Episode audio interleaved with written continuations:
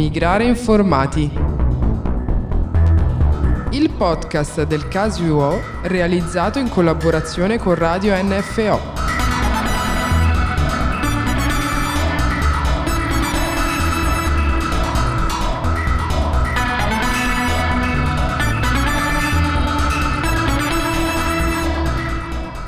Benvenuti a questo nuovo episodio di Migrare Informati, il podcast del CASUO realizzato in collaborazione con Radio NFO.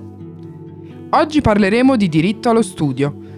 Come è emerso dalla ricerca che noi del CASE abbiamo condotto sulla nuova migrazione italiana a Bruxelles, ma anche dall'esperienza diretta che ci permette di entrare in contatto con persone che rappresentano questa nuova migrazione, tra gli italiani che vivono a Bruxelles, alcuni hanno messo piede nella capitale europea per la prima volta per motivi di studio o nell'ambito di un programma di scambio universitario. Anche se il Belgio è ancora lontano dall'istruzione gratuita, la situazione attuale offre costi minori rispetto ad altri paesi dell'Unione Europea e in sostanza il rapporto qualità-prezzo dello studio in Belgio è detto essere una delle principali motivazioni per le persone che decidono di studiare in Belgio.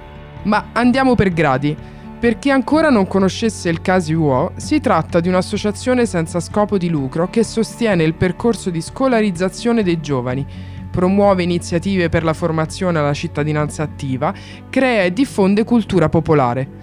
Fin dalla sua fondazione, 50 anni fa vicino alla Gare du Midi, ha sempre speso le sue energie nella lotta per l'inserimento positivo della comunità italiana in Belgio e nello specifico a Bruxelles. E perché coerente col tema che affronteremo, sottolineo che è stato lanciato nel 1970 da un piccolo gruppo di attivisti italiani che erano venuti in Belgio, a Lovanio, alla fine degli anni 60 per studiare. Per un giovane italiano e non, l'esperienza di studio all'estero ha molti vantaggi, ma è ancora, ahimè, riservata a una minoranza. Per coloro che vi riescono, come abbiamo già accennato, il Belgio rappresenta una meta attraente per via del basso costo degli studi. Sarà vero? Sì, ma solo in rapporto alla situazione italiana. Infatti in questo caso possiamo vedere che i costi sono più alti in Italia, le borse di studio sono più rare e il lavoro durante gli studi è più frequente. Ma non prendiamoci in giro, essere studenti in Belgio non è sempre facile e molti sono colpiti dalla povertà. Basta pensare che il costo complessivo degli studi si aggira tra gli 850 e i 1200 euro al mese per studente, dove l'alloggio rappresenta una parte particolarmente importante del bilancio.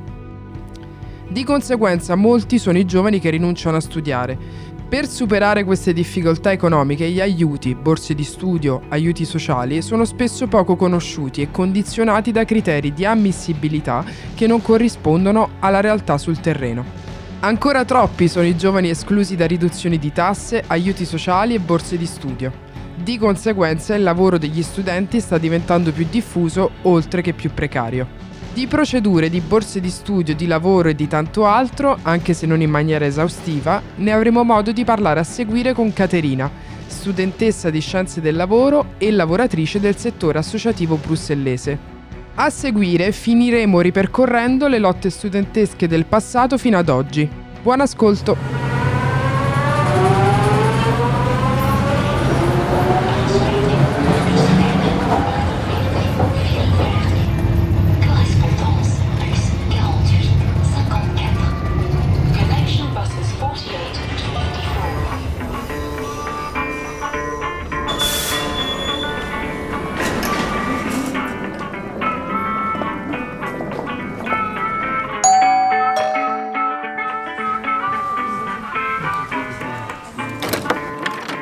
Benvenuti a Migrare Informati. Oggi parliamo di un argomento molto importante insieme a una nostra amica, ma anche esperta, eh, Caterina. Come stai? Ciao Roberto. Diciamo subito qualcosa di cruciale. Eh, sei una studentessa di scienza del lavoro, ma anche lavoratrice del settore associativo brussellese, giusto? Confermi? Proprio così, sì. Iniziamo subito con una domanda molto personale, cioè puoi eh, dirci di più sul perché sei a Bruxelles, come sei arrivata, qual è stato il tuo excursus, eccetera, eccetera.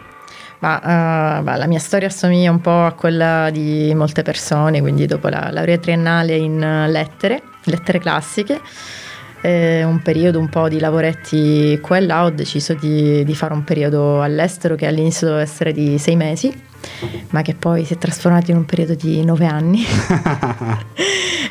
sono arrivata come ragazza alla pari, quindi lavoravo per una famiglia, tenevo i bambini, insomma li accompagnavo a scuola, nel frattempo studiavo il francese e dopo questa bella esperienza, insomma, ho deciso di restare, ho un po' lavorato e um, ho fatto una formazione professionale per lavorare nel settore associativo di un anno e eh, effettivamente dopo quasi sei anni di lavoro associativo ho deciso di riprendere gli studi e quindi adesso sono laureanda in scienze del lavoro all'Università di Bruxelles.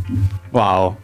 E senti, ma uh visto che questo podcast è rivolto ai uh, giovani italiani anche, a un ragazzo una ragazza appena uscito dalle scuole superiori, quindi con un diploma fresco in, uh, in tasca, eh, che decide per qualche ragione nella sua vita di voler fare il suo, eh, tutto il suo ciclo di studi universitari a Bruxelles, eh, che tipo eh, di passaggi deve fare a livello burocratico eh, e cosa può facilitare la, la, sua vita, cioè nel senso questo, questo percorso? Allora, io intanto se, cioè, consiglierei di cominciare tutte, tutti gli step amministrativi e cominciare a guardare le procedure a partire dal mese di aprile nel caso in cui si voglia iniziare una laurea triennale qui a Bruxelles, perché eh, intanto bisogna accedere facendo un'equivalenza del titolo di studio, ma eh, noi a differenza degli studenti belgi finiamo molto più tardi.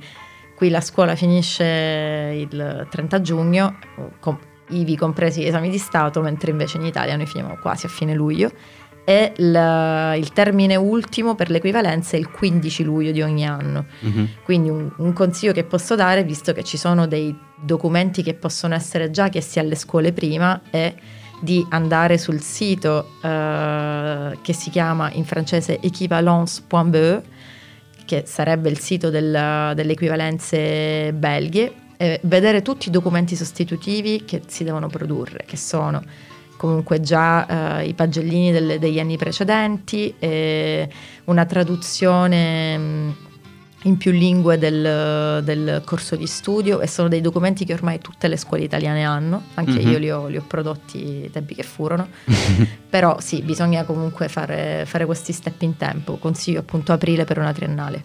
Ok, perfetto. Eh, un, un, un, un, modo potrebbe essere anche come hai fatto tu in effetti, cioè di provare a fare un anno come ragazzo, ragazza alla pari e poi fare questo, questo passaggio dopo entro appunto aprile come suggerivi, no? Sì, anche perché è un programma mm, abbastanza interessante, c'è vitto alloggio, è pagato, può essere una, anche un buono step per imparare il francese perché comunque la maggior parte dei corsi di laurea sono in lingua francese. Mm-hmm. In effetti esistono anche tanti corsi in inglese, a Bruxelles ci sono almeno 10 università tra pubbliche e private. Mm-hmm. E, è un'altra particolarità del sistema, del sistema universitario, mh, che non è proprio un sistema universitario del, de, di quello che è la scuola, l'educazione dopo le scuole superiori, mm-hmm eh, qualcosa a cui noi in Italia non siamo abituati, c'è una grande distinzione tra haute école, quindi mm-hmm. alte scuole, quelle che sono chiamate le alte scuole, e tutto il sistema universitario, che è quello, la, l'unica cosa che ne conosciamo. Quindi c'è un'offerta formativa che è uh, gigantesca.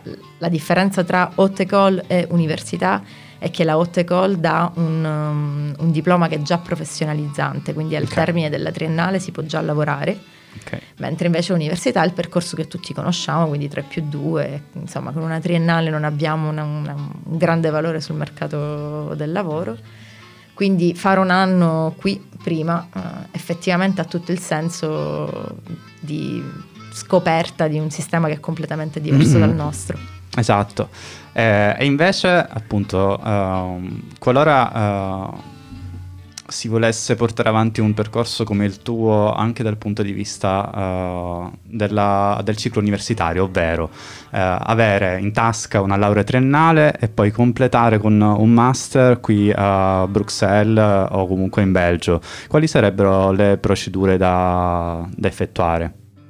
Allora, a differenza della laurea triennale, per la laurea specialistica non c'è bisogno di fare una, un'equivalenza, è uh, una commissione interna alle università o alla haute école che abbiamo scelto che decide uh, dell'ammissione del, dello studente. Ovviamente eh, non, eh, se vogliamo, se veniamo da una laurea triennale in uh, scienze giuridiche, eh, difficilmente potremmo entrare a una specialistica in scienze della salute.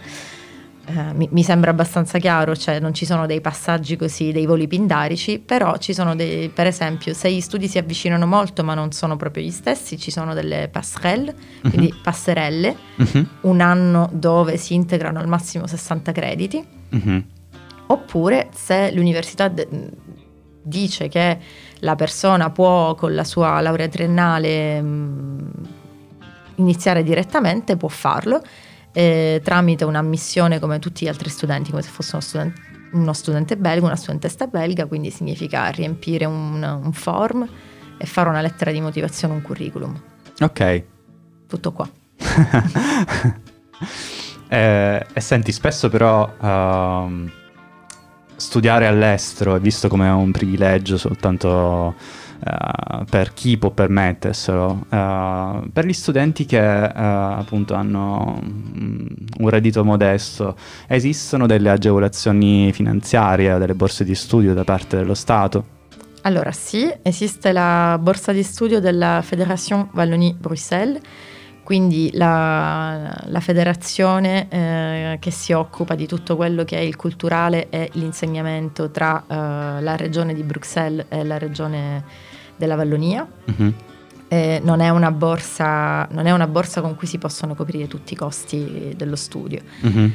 a volte anche, cioè non, non, è una borsa a tasso fisso, quindi non sappiamo eh, sempre quanti soldi riceveremo. Ci sono delle diciamo dei range possibili però che vanno da 700 euro per tutto un anno accademico a 4000 quindi eh, difficilmente po- possiamo contare già su quei soldi che possono arrivare in qualunque momento dell'anno mm-hmm. quindi insomma io eh, non, non, tendo a consigliare agli studenti di affidarsi eh, solo a questa borsa sì. però qualcosa di molto più strutturale e interessante è eh, per esempio la, mm, tutto quello che è alloggio è eh, il, il logement socio-étudiant, quindi i, eh, le case popolari per studenti. Sì.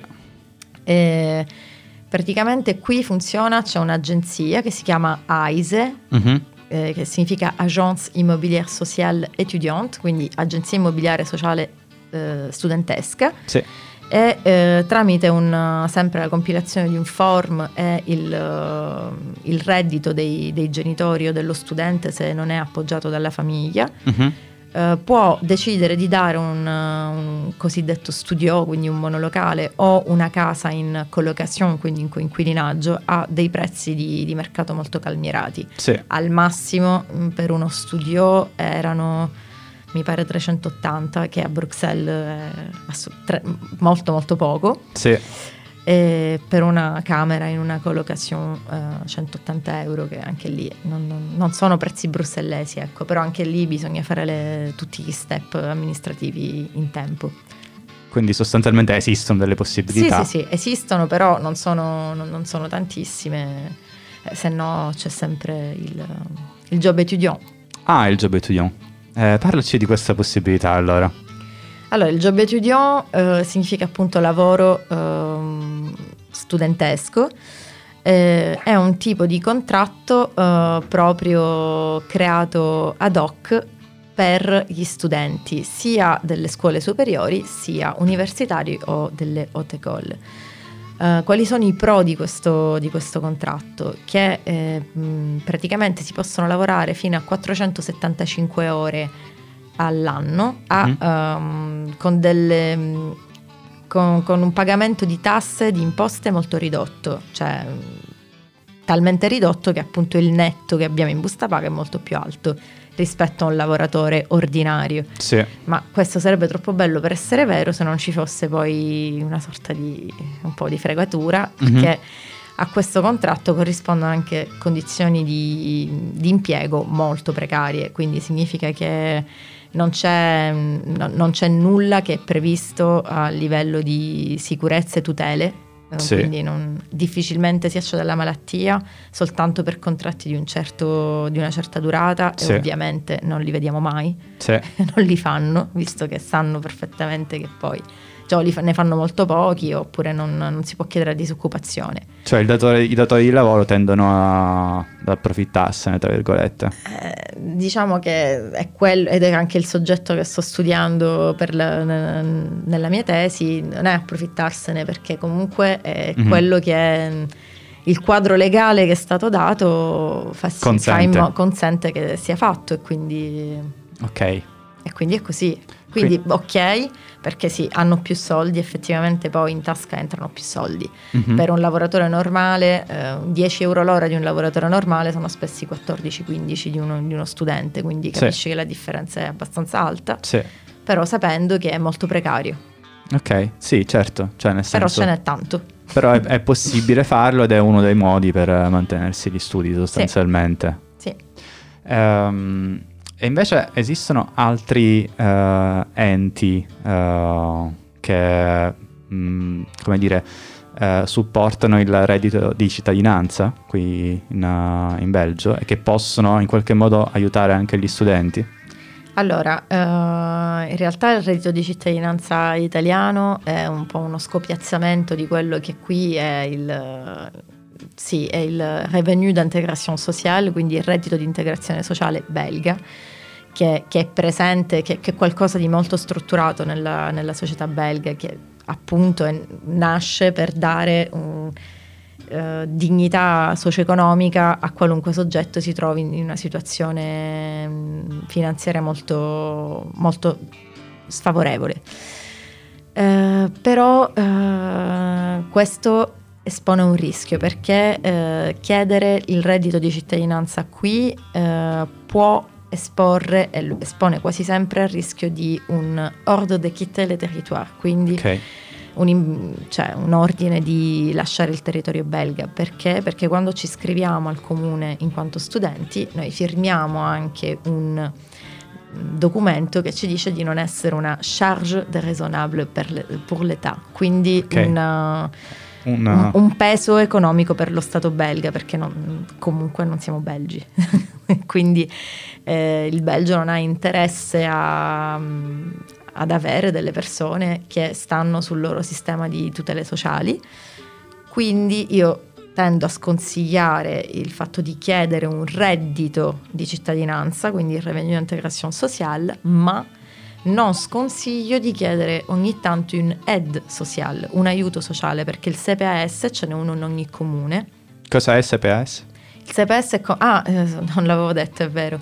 Il CPAS è il Centre Public d'Action Sociale, quindi il centro pubblico di azione sociale. E il CPAS è quello che decide anche se dare o non dare il reddito di cittadinanza, quindi il revenu d'integration, o l'ed soci- social, l'aiuto sociale se, come ho detto prima, per il reddito di cittadinanza è un po' più complesso, effettivamente si, si rischia, soprattutto se questo reddito dura più di tre mesi. Invece l'ED sociale è una misura che può essere chiesta preparando bene il dossier, magari andando in una di queste associazioni che vengono in aiuto agli studenti per aiutare a prepararsi, ma per delle cose abbastanza um, plic ploc come per esempio acquistare un computer o pagare le tasse, quindi degli aiuti, eh, come dire, Mi- qui pontuel. Cioè, mirati. Mirati, assolutamente mirati. mirati. Hai citato appunto, ci sono delle realtà associative che possono aiutarti a preparare il dossier o comunque in qualche modo agevolare questo, questo percorso? Beh sì, sì, siamo, molto, siamo nel paese del, delle realtà associative, quindi sì, c'è il, vabbè, il CASI, che è storicamente CASI UO, quindi CASI Uni- Université Ouvrière, Uh, quella che era la, l'università per gli operai venuti a lavorare qui ne, dagli anni 50 agli anni 70, adesso è un'associazione che si occupa di education permanente, quindi di tutto quello che è um, socioculturale, che ha sempre a che fare con l'immigrazione, ma i miei colleghi del CASI lo, lo, lo, lo, descriveranno meglio di me e comunque loro sì, fanno, possono riorientare già gli italiani, gli studenti italiani verso delle altre strutture belghe che si occupano in particolare di, di, queste tematiche, quindi io consiglio comunque di passare dal Casi. Ok, perfetto. Allora, prima di chiudere, un'ultima domanda. In realtà hai già dato tantissimi consigli, però eh, essendo tu quasi alla fine del tuo percorso di laurea specialistica, eh, hai dei consigli molto pratici da dare a chi vuole appunto fare il tuo stesso percorso? Allora sì, eh, come consiglio pratico direi di scordarsi un po' l'impostazione italiana, di non andare a lezione, leggersi 45.000 libri, non, non funziona così qui. Eh, si studia molto meno a livello quantitativo, però eh, si richiede una presenza quasi obbligatoria a tutti i corsi perché si studia molto sulle slide, su degli articoli, ci sono pochi, pochi supporti e lo studente è un po' che deve andare a cercare il suo supporto quindi sconsiglio di non seguire le lezioni, ma di seguirle e prendere anche un botto di appunti. eh, sì, perché io questo sistema non l'avevo capito all'inizio, effettivamente mi trovavo male, non mi sono mai veramente integrata Uh-huh. Quindi continuo a trovarmi fino, fino ad ora ancora a chiedere le cose all'ultimo minuto perché l'altro consiglio che darei uh-huh. è mhm. eh, avere una buona rete di sostegno all'università, fare conoscenza con i colleghi, con i professori. I professori sono molto più vicini allo studente di quello a cui noi siamo abituati in Italia, sono molto più giovani eh, non, non, si deve esitare a chiedere, a mandare mail, cioè è molto normale, cioè, non c'è questa distanza tale che noi avvertiamo magari in Italia con grandi professori ed, ed è fondamentale per passare gli esami praticamente, quindi meglio farlo che non farlo. Ecco. Va bene, grazie Caterina. Grazie a te. Eh, grazie appunto di essere stata con noi e di aver dato tutti questi preziosi consigli eh, a chi appunto vuole studiare qui a Bruxelles in Belgio, eh, ma rimanete su Migrare Informati.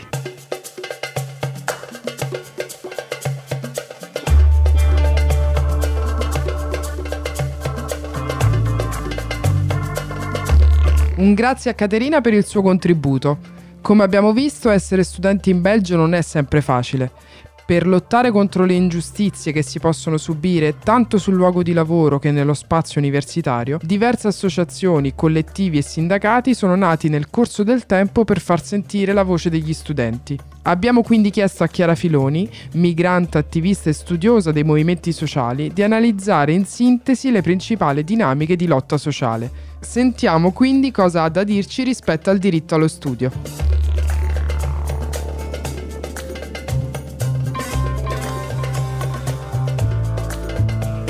Sul tema studio vi parlerò delle mobilitazioni in ambito universitario. Le attività politiche e culturali si organizzano intorno ai cosiddetti cercle étudiants, i circoli studenteschi. Per prendere l'Università francofona di Bruxelles, l'ULB, l'Université Libre de Bruxelles, eh, questi circoli sono, sono, svariati, ve ne cito qualcuno tra quelli più progressisti. Ci sono i circoli femministi, i circoli LGBTQI, eh, i circoli antispecisti, BDS, Boycott, Disinvestment and Sanction, quindi il circolo pro-Palestina Diversi partiti politici hanno anche il loro pendant, diciamo, eh, giovane, come per esempio il Comac, che è legato al PDB, che ha fatto tutta una lotta eh, in questi tempi di guerra in Ucraina perché gli studenti africani provenienti eh, dall'Ucraina potessero entrare in Belgio. Ecologie, che è legato chiaramente al, al partito Ecologie, e anche i liberali.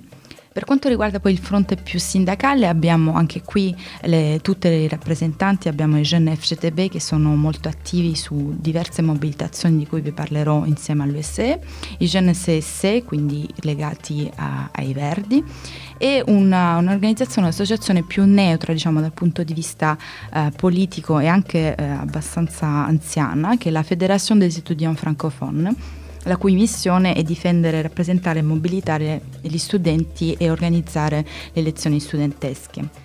Per quanto riguarda l'Unione Syndicale Étudiante USA, l'Unione Sindacale eh, Studentesca, eh, questo sindacato di origine libertaria diciamo, lavora su diverse tematiche, quali per esempio lo sciopero degli stage in, in concomitanza con le rivendicazioni in Quebec per la remunerazione degli stage, lo sciopero delle donne, le riforme in questo momento che sono presentate dalla, ministra dell'insegnamento Glatini e ultimamente insieme a Jeune FCTB uh, hanno organizzato un'importante mobilitazione contro il caro vita e contro uh, l'aumento dei prezzi dell'energia. Per quanto riguarda i collettivi femministi, fine del, dell'anno 2021 li abbiamo visti impegnati in una mobilitazione molto importante che va sotto l'hashtag Balance Tombar. Perché Balance Tombar? Verso ottobre-novembre del 2021 ci sono state 200 testimonianze di ragazze che erano state drogate e violentate o vittime di aggressioni sessuali a loro insaputa nei bar del cimetière di Ixelles o a Ixelles in generale. Molte di queste infatti avevano uh, a loro sempre insaputa assunto una droga simile all'ecstasy, le GHB, ed erano state eh, successivamente eh, aggredite. E quindi questo ha provocato delle mh, mm, mobilitazioni molto importanti, manifestazioni molto importanti per, per varie settimane e il boicottaggio di questi bar.